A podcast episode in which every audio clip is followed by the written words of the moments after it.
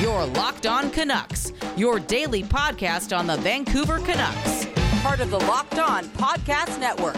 Your team every day.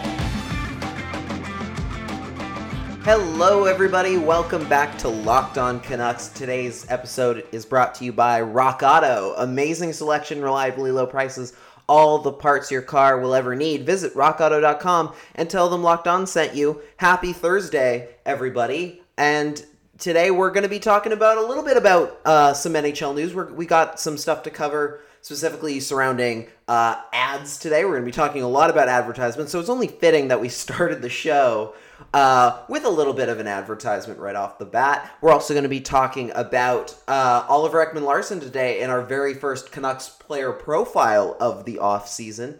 Uh, but of course, first, let's start with the fact that the biggest news of the NHL in the last week, there hasn't been a lot of Canucks stuff to talk about, frankly, a lot of Canucks specific stuff, uh, I should say.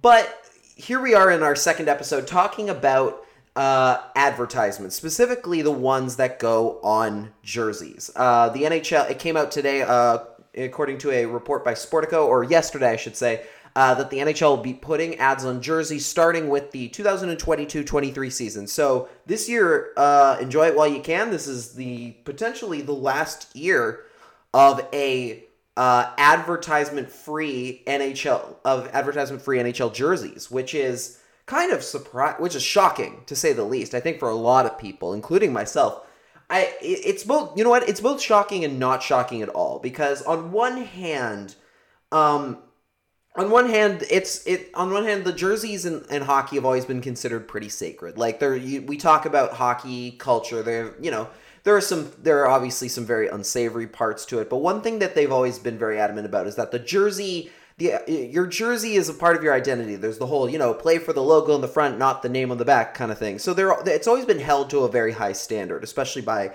NHL teams. So it is a little bit weird to see them now pivoting on that, especially after years of saying we will never, oh, you'll never see ads on jersey. I believe Gary Bettman at one point saying that, oh, you'd have to drag me kicking and screaming to put advertisements on jerseys.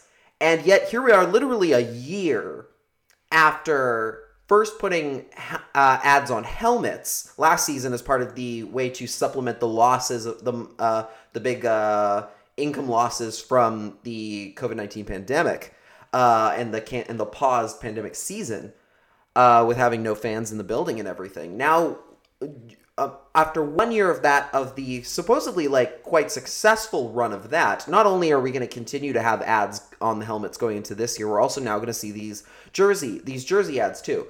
Now, it's not entirely out of it's not entirely a new thing. Obviously, if you've ever seen say like the MLS, uh, you'll know they have clearly like most soccer teams do. They have ads right on the front of the jerseys. Uh, more more uh, importantly, in this particular case, I would say we're talking about the NBA and how they have made it so that there are now ads. I, I believe a th- I believe it's a three inch uh, or like a two like a two and a half by three inch patch or something like that. Um, it's a little it's a and it's like it fits a certain space on the on the jersey on the shoulder. Um, and the WNBA has the exact same uh, has the exact same uh, plan in place. Uh, the NHL is planning to go with a, a, a, slightly bigger version, like a slightly bigger ad. According to Sportico, uh, quote, the ads must fit a rectangle 3 inches by 3.5 inches. Um, a good example of this as well, uh, at least from an actual North American standpoint, is actually the CFL, which just came back, I believe, a couple weeks ago. Um, they have ads, I think, around that same size in that same kind of like rectangular patch style uh, on both of the shoulders. Um, and that's something that the NHL could be potentially looking at. Uh, I don't know if they said specifically where these ads are going to go on the uniform. Uh, I just, I think, I believe the uh, the article only said just how big they were going to be. I don't think there was any specific placing, but most people believe it's going to be somewhere on the front of the jersey in like that prime real estate above the logo, like it is in the NBA. Personally, I'm very torn. I am somebody that does believe that you know hockey jerseys are special, and I, I believe also you know, and they're they hold a they're part of the identity of a team and of the fan base. And so when you start cluttering it up with ads, I think it gets kind of I think it kind of cheapens it. It it, it definitely cheapens the the jersey itself. But at the same time, I also see the idea of, you know, hockey is a business and uh and and it's always has been. Like there I think there's this I think there's this uh this idea in a lot of hockey circles that oh um, that ads are not have never been a part of the the plan and that it's and that it's crazy that ads uh, would ever show up on a uniform or that sort. And I remember a lot of these conversations being had last season when we talked about the helmets. Um, but it's really not true. Hockey's always been about ads. Like right back to when you go to the early days of hockey, the first game day programs, you better believe those had were full of ads uh, the boards start. Soon the boards had ads. Then the ice had ads. Then the ice behind. Then the ice in the back behind the nets had ads. Like ads have always been really a part of the package of the sport, whether that's through commercials and or what you see on the broadcasts or what you see inside the arena. The the stadiums are named are are sponsored when for crying out loud it's always been a part of it. And I I I, I don't want to be under this uh, I don't want to sit under this guise of oh hockey's always been above sponsorships or ads because it's just not true. And at the end of the day, it is a business, and you and you gotta and you gotta pay the bills sometimes, and sometimes that's through sponsorships, and that's how it goes. But I am up. I am a little sad. I would say a little bit upset that they're gonna put these on jerseys. Are there ways? we can improve on this situation? Maybe a little bit. Like maybe the right sponsor comes along and maybe it can improve things for fans in certain aspects as long as it's uh, within good taste, I think is something that I put on there. Like, I feel like there are ways they can improve on this situation as far as it goes. I know a lot of people are going to be upset, but this is kind of just how. I don't know if there's anything we can do to change it. The NHL clearly liked the $100 million they that the helmet ads brought in last year and I guess I'll say on a good on a bright side of things, the helmet ads did not I think a lot of people at the time I remember a big thing being like, "Oh, they're going to be such an eyesore and super distracting." I remember last season by about the first 2 weeks, I completely forgot they were there or completely like I just didn't notice. It was completely unnoticeable and they did a pretty good job I would say on most of the uniforms of not putting in ad spaces or not using ads that like uh, were complete eyesores on the helmets or like were a different color. They did a very good job blending them in to the colors of that team and that specific team that they were sponsoring in the color of those helmets. Uh, for the Canucks case, it was a little bit weird because their ad sponsorship was with Rogers, who also, of course, is the uh, is the brand that sponsors the the Rogers Arena, their stadium, and everything. Uh, for those of you I don't know. Well, you're you're a you're a you're a fan. You're listening to a daily podcast. You know Roger. You of course know what Rogers Arena is.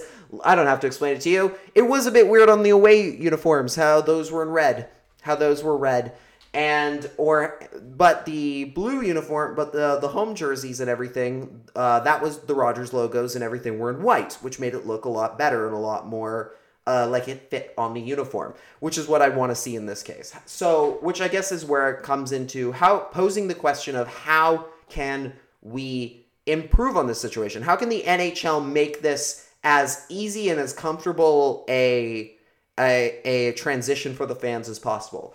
First one I'll say right off the bat for us Canadian, for all us, uh, for any Canadian fans or people who follow Canadian teams, please, please only limit, please limit it so that only Rogers, Bell, and Scotiabank can only sponsor one team. It it it's very funny seeing how literally there are about three teams. I think I think I want to say any I want to say it was uh, Yahoo Yahoo's NHL Twitter posted a link of like team of like uh, posted a meme of like uh, a, a of like the guy sweating trying to choose between the two buttons of either Rogers Bell for their ad or some bank, which is so deathly accurate. Um, it's true. Like I mean, you look at all the teams that any if you if you your team team's arena wasn't sponsored by one of Rogers or Bell, chances are your helmet had Scotiabank on it if you're a Canadian team.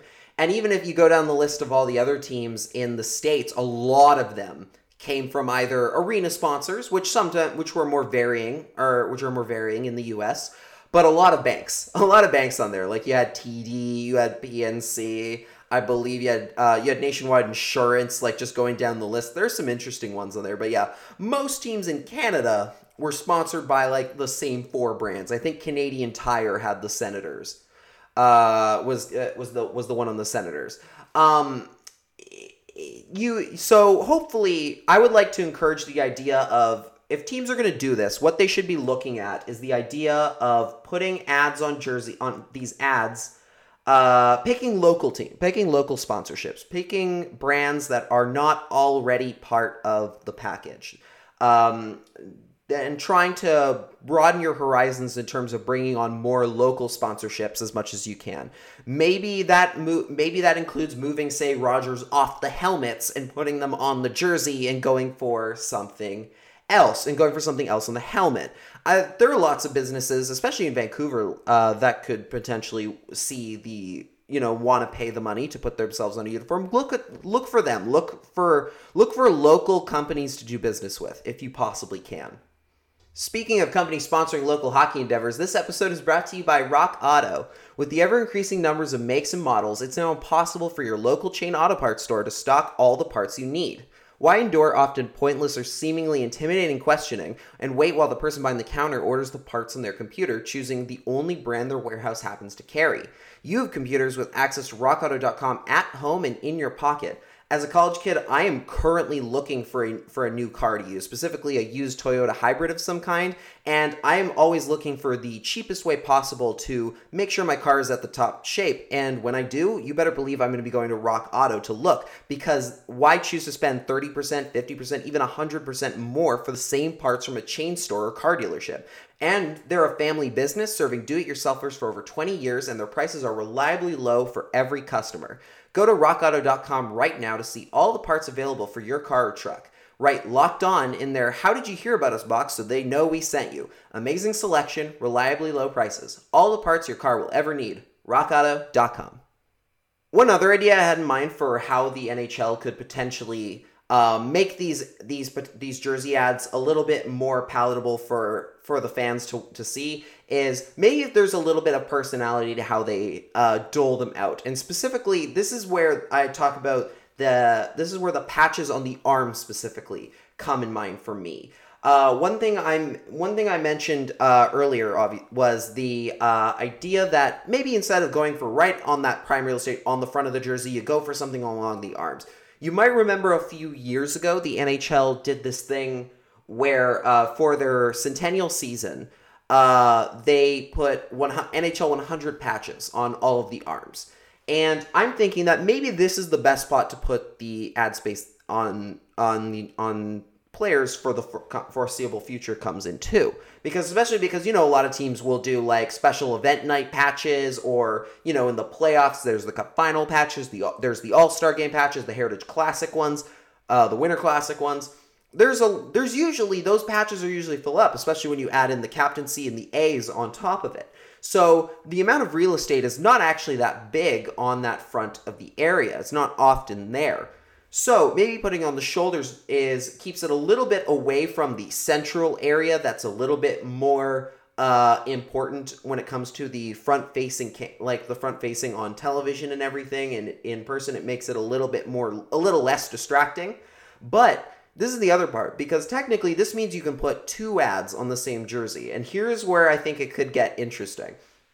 Maybe instead of having say one company sponsor both are both patches, hear me out here. What if instead you had one side of the one patch on one side was a team sponsor. So every let's say in the Canucks case, we're talking about Rogers. Every jersey has a Rogers patch on it. Uh, for every player, it doesn't matter who you are. But what if what if companies could specifically sponsor individual players and that the other arm was used exclusively for team for companies coming to the NHL and saying, "Hey, we want to sponsor Elias Pettersson. Let's we want to put a patch. We want to pay for the the real estate on Elias Pat on Elias Pettersson's left arm. I almost called him Elias Patterson, which would have been terrible. Um, and you put it you, and then maybe they're willing to pay a little bit they're willing to pay more money specifically just to have it on that player's jersey. And if you're if you know one thing about the NHL and the way that they have advertised for a company for a, a league that strives itself on its business and being on its business acumen and being able to uh, get these sponsors for these things they've done a very bad job at, at uh, showcasing their athletes and specifically marketing their athletes. What if potentially you can work in deals where it's like, okay, you can sponsor specific players, and but now you got to include them in some like ads or some mar- or in some uh, in uh, some magazine thing, uh, uh, photo shoots or whatever, or you have to include them on billboards or in commercials. Like I see a pun- a bunch of national commercials for for guys in other sports. Like uh, there are Raptors, Toronto Raptors players in national ad campaigns all the time, and I know that that's partially due to the fact that you know it's they own the entire Canadian market, so it's a little easier. But even th- even still, I feel like it's very rare that I actually see hockey players doing a lot of ads and doing a lot of commercials and ad campaigns. Specifically because that's part of the way hockey's always hockey's never really done a good job of putting those stars at the forefront. Like I can't even remember the last time I saw Connor McDavid in an ad for anything that wasn't just hockey equipment. Like I think the only ones that come to my mind right now are like when Sidney Crosby and Nathan MacKinnon uh, did that Tim Hortons campaign for a little bit, driving like that Zamboni around. I rarely see Canucks in anything, and we have some very marketable stars here. Like the the possibilities, especially on this kind of case, are endless. Like imagine a situation where maybe we finally get the Elias Pettersson Gucci collab that everyone on the internet has been asking for. What if what if Gucci is just sponsoring his left arm? Like that's pretty cool. That could be something there. Maybe Sony get maybe Sony wants to market the fact that hey, we finally have PS5s in stock for everybody. Let's slap a patch on Quinn Hughes and then put him in some uh, PS5 ad campaigns. Like these are the kinds of things that get your players out into the forefront. Obviously, the sport is important and the actual quality of the on ice product is very important, but the NHL does need to step it up in the way that they approach marketing their their stars and their best players maybe the best way to start with that is by offering ad space specifically on individual players and not just and not just a one giving one company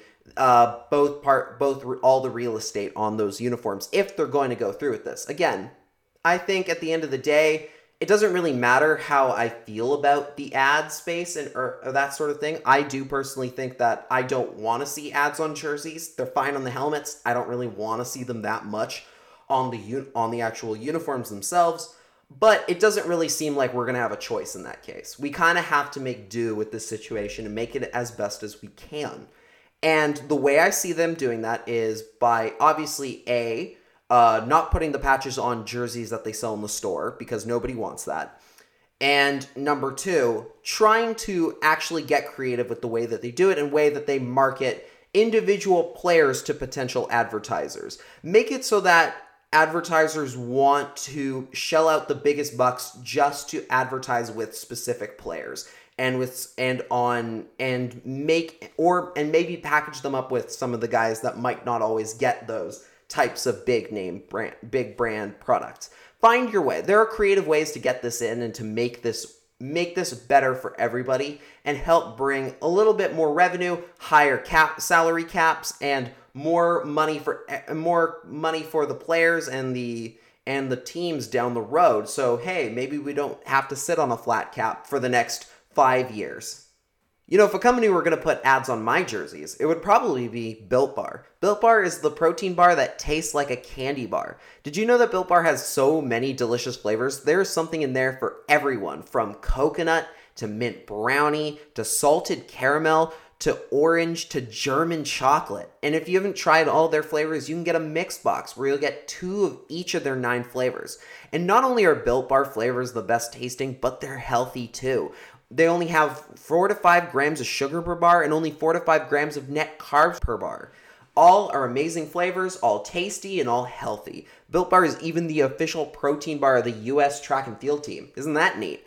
Go to built.com and use the promo code LOCKED15 to get 15% off your next order. That's promo code LOCKED15 to get 15% off your next order at built.com. When it comes to sports betting, there is only one place that has you covered and one place we trust, and that's betonline.ag. BetOnline is the fastest and easiest way to bet on all your sports action. Baseball season is in full swing and you can track all the action at BetOnline. Get all the latest news, odds, and info for all your sporting needs, including MLB, NBA, NHL, and all your UFC and MMA action. Before the next pitch, head over to BetOnline on your laptop or mobile device and check out all the great sporting news, sign-up bonuses, and contest information. Don't sit on the sidelines anymore. This is your chance to get into the game as teams prep for their runs to the playoffs. Head on over to the website or use your mobile device to sign up today and use your 50% welcome bonus with the promo code LOCKED ON on your first deposit. Bet online, your online sportsbook experts. One last topic we, I wanted to bring up today is Oliver Ekman Larsson, And today we're kind of doing a little bit of a mini Canucks player profile. I want to do longer versions of these where we actually bring in some guests to talk about specifically some of the uh, some of the newer players coming into the system before they hit the ice for the first time during the preseason. Uh, but OEL has been uh, making the rounds on Canucks Twitter of late, specifically uh, in the last couple days, uh, surrounding a tremendous article by friend of friend of the show Daniel Wagner, aka Pass It to Bulis, uh, my form my former boss. Uh, he wrote a great article where he did a deep dive, basically into OEL's last season and what exactly makes him uh, tick and what has made him so successful or or lack thereof in the last few years. Um, so, oh, basically, Oliver Ekman Larsson was, you know, at one point one of the best offensive defensemen in the league, but has really fallen off in the last few years. And uh, it's been kind of a shocking quick decline for him. He went from having 50 point seasons not not all that long ago, really. He's only 30 years old. He still should supposedly be around the peak. He's in the third year of a contract that he signed with the Coyotes uh, that pays him eight and eight and point two five million dollars per season. Uh, the Canucks will not be getting that the brunt of that entire cap hit. Of course, uh, the Coyotes will of as the Coyotes chose to retain salary in the, the trade that brought him here in exchange for Jay Beagle, Ty, uh, and Loui Eriksson and Antoine Roussel. Uh, with Conor Garland coming back this way as well, as well as the ninth overall pick going to Arizona.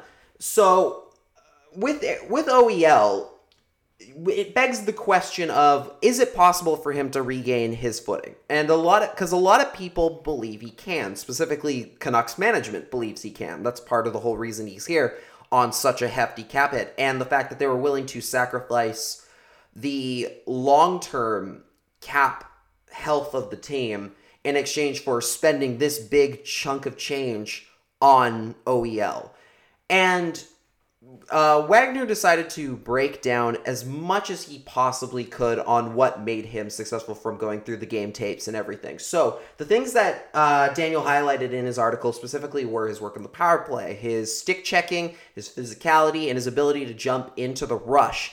Uh, with the cons being the fact that his skating ability has really dropped off, his net front work in his own zone, and the puck handling has really become a big thing. I encourage you to go read it for yourself. Uh, it's much more in depth than what we're going to be able to get into today. Uh, it's a great read, and, it, it, and with a lot of visual aids and stuff that I can't show on this, obviously on an audio podcast. But I wanted to obviously talk about the fact of like there are certain things in that article that are very important to note. One of the things being that the fact of yes, a lot of OEL's points come on the power play. And if there's one thing and this is from, you know, this is from the eye test stuff, you know, whether or not you're somebody that wants to make the analytics versus eye test debate.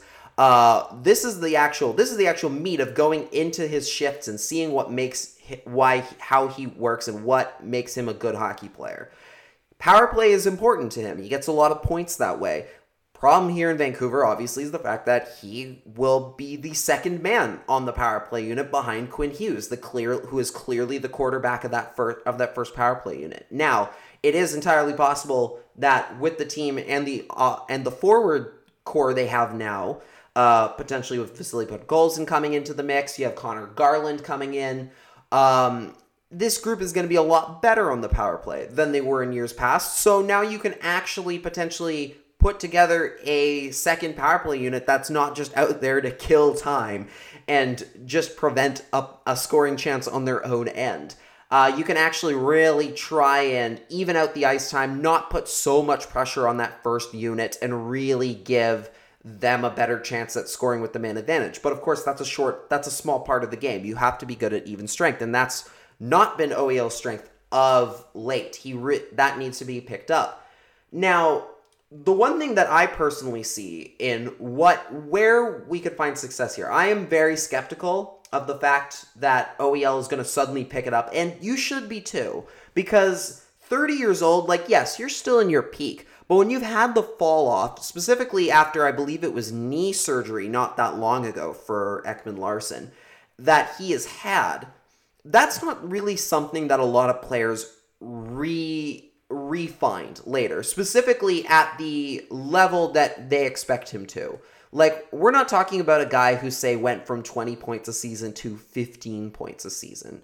Nothing of that sort. We're talking about a player who went from who went from who went, went from having a career high of 55 points in 2015-16 so six so six seasons ago to 24 points last year went from went from scoring 55 and 75 to 24 and 46. Essentially, not like you know he went from to half a point a game. He's become ha- a half a point a game player as a guy who is supposed to be his main skill is supposed to be his his offensive ability on the blue line uh, and his puck moving. Um, and he does have those pieces there. Uh, Daniel really highlighted the fact that when he wants to jump up into the rush, he can really become effective, but he doesn't do it as much as he used to. Uh, and for whatever reason, he just doesn't. And I do wonder how much of that uh, is due to potentially a coaching change, which is my which is where I am most interested to know with what the what the difference might be. The one thing that I could see potentially working in Oliver Ekman Larsson's favor is that the last few years he's been working under a Rick Tocchet coach team, which if you've watched any of their games over the, the over that time span or seen any of their matchups against the Canucks, it's a very slow and slogging and just it's a it's a race through mud essentially. It is defensive first, very very little uh attack it's very much a you go and you score one goal and then go into a sh- defensive shell, which is where Oliver Ekman Larsson is probably potentially at his worst. Uh, specifically when it comes to the way that his his net front presence. He is not. He often leaves a lot of guys open in that in that uh, in the front of the net, and and which forces the goalies to do a lot more work than they should. Uh, and if we if there's one thing about the Canucks in the last few years, it is the fact that uh, they've had to have Thatcher Demko and uh, Jacob Markstrom before him bailed them out a few too many times. Specifically, uh, lost men, lost men from the defense in front of the net, uh, and a lot of offense and a lot of scoring opportunities. So, but I will say that right now, again, because of how much stronger this forward core is now than it was, say, last season, I do see a scenario where maybe the Canucks play a little bit more of a high octane offense, a la say like the Toronto Maple Leafs, where it's a little bit more of the we're going to if they score four goals, we're gonna score five. If they score seven goals, we're gonna score eight. Is it the is it the most uh, strong way to play? Probably not. It's it's definitely the more risky, but it's more entertaining. And I I think if the Canucks play a little bit more of the high octane offense that they can and that they're more equipped to play frankly right now then I think a lot of the defensive uh, strategies that I think Travis Green wants to instill just doesn't have the blue line to do it right now. Uh, I think if they play a little bit more and put a little bit more gas, um, put a little bit more gas on that offensive core, and try and outscore opponents a little bit more on a nightly basis, I think OEL could have some decent success. I think it's about finding a way to get him reinvigorated. He has talked about, you know, he kind of got checked out in Arizona, which I will say, regardless of where he's coming, of what where he's coming from, that does concern me. I, I will say I don't want to hear from a player that he was checked out uh, and stop and stop maybe putting in the same percentage of effort that he could have been. That does worry me uh, about, say, if the going gets tough in Vancouver, which it certainly did last year. What's going to happen at that point? Uh, but he's coming in. He's coming in clearly excited to be in Vancouver and clearly excited to play here. So it'll be interesting to see if he's able to back that up on the ice. The one thing being, of course, the fact that uh, that Daniel really highlights in this article that is the most probably the most important thing is that a lot of the things he does well are he does still very well. Um, and the and even the cons and even the cons of his game like they're bad, but they're not like they're not atrocious. They're not gonna. They're not uh, an absolute an absolute sinker. The problem being is the fact that this is a guy who the is gonna cost the Canucks seven seven seven million dollars plus per season for the next six. I want to say six six years. And you can't have a just okay player on that. He has to be amazing. He's your highest paid player on the team right now he should be your best player every single night. And if he's not, it means he's not good enough. And that's kind of the problem. And that's really what it comes down to. If Oliver Ekman Larsson were doing all of these things and we're, say, making, I don't know, we'll say $2 million, maybe $3 million, it's a little bit more easy to stomach those mistakes and those issues. But at the co- at the cost he is currently making, your biggest worry is can he find his game again and be able to find it at a level that makes him worth 7 million dollars per year. And thus closes my second ever episode of Locked On Canucks. Thank you so much for listening. If you're enjoying this Locked On content, uh, definitely make sure to go check out Locked On Bets. Betting on the Vancouver Canucks doesn't have to be a guessing game. If you listen to the new Locked On Bets podcast hosted by your boy Q and handicapping expert Lee Sterling, get daily picks, blowout specials, wrong team favored picks, and Lee Sterling's lock of the day. Follow the Locked On Bets podcast brought to you by betonline.ag wherever you get your podcasts and make sure to follow our show as well on all of on your podcast platform. Make sure to hit the bell if there's an if that exists on your platform to get notified when new episodes come out. Make sure to leave a review as well. We love those. Uh, you can chat with me at Lock in the Crease on Twitter and on the podcast account at Locked on Canucks if you have questions for a future mailbag episode or anything you'd like me to talk about in a future episode because we got a lot of them coming for you, uh, definitely reach out. Let me know what you want to hear from this show. Uh, until that time, thank you so much for listening to the Locked On Canucks podcast. Have a great rest of your day, and I will see you back here tomorrow.